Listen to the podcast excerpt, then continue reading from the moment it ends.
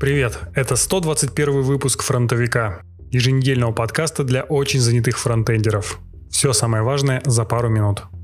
Mozilla уволила 250 человек. Это не считая 70 сотрудников, уволенных в январе 2020 -го.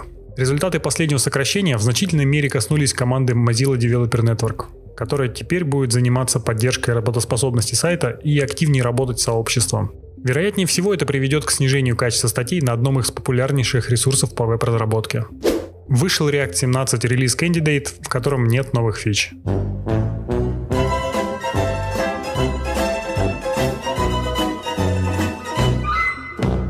Что происходит, когда вы нажимаете кнопку «Назад»?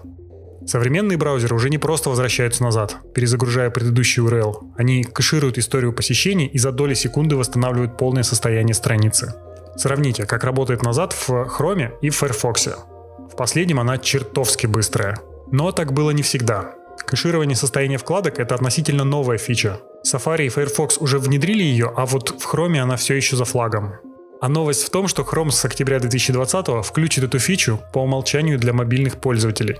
Звучит неплохо, правда? Не спешите.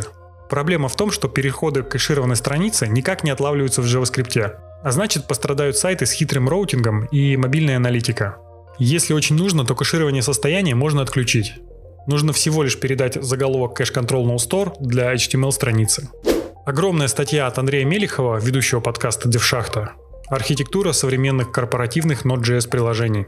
Если вы никогда раньше не слышали о луковой архитектуре и backend for frontend, рекомендую ознакомиться. Но самое интересное, как обычно, в комментариях. Как Facebook делает свой сайт доступным для самой широкой аудитории. Статья, в которой подводятся итоги всех ключевых наработок по улучшению accessibility. Вот некоторые из них. Для линтинга корректного использования area атрибутов используется ESLint плагин, а статическая типизация во Flow, чтобы не забывать передавать компонентам правильные атрибуты. Например, строки для интернационализации. Чтобы сделать пропорциональные масштабируемые шрифты, можно везде использовать REM, а можно, как это сделали в Фейсбуке, конвертировать пиксели в рем на этапе сборки. Для решения проблемы с кучей тегов H1 и правильного порядка других заголовков, ребята применили React Context API, который позволил использовать универсальный компонент heading, который уже сам следит за очередностью заголовков. Из статьи можно почерпнуть еще много интересных, небанальных улучшений доступности. США рассматривают возможность создания своего великого фаервола.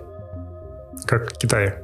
Ключевые идеи Китайские приложения должны быть выброшены из американских маркетов Apple Store и Google Play. Необходимо исключить возможность подключения американцев к китайским сетям, в том числе и мобильным. Усилить контроль над подводными межконтинентальными сетевыми кабелями. Связь 5G должна работать без китайского оборудования. Важно понимать, что пока там лишь публичные заявления про... Важно понимать, что пока там лишь публичные заявления, прощупывание почвы и никакой конкретики. Все ссылки на канале, канал по ссылке в описании. Это фронтовик, и мне уже пора.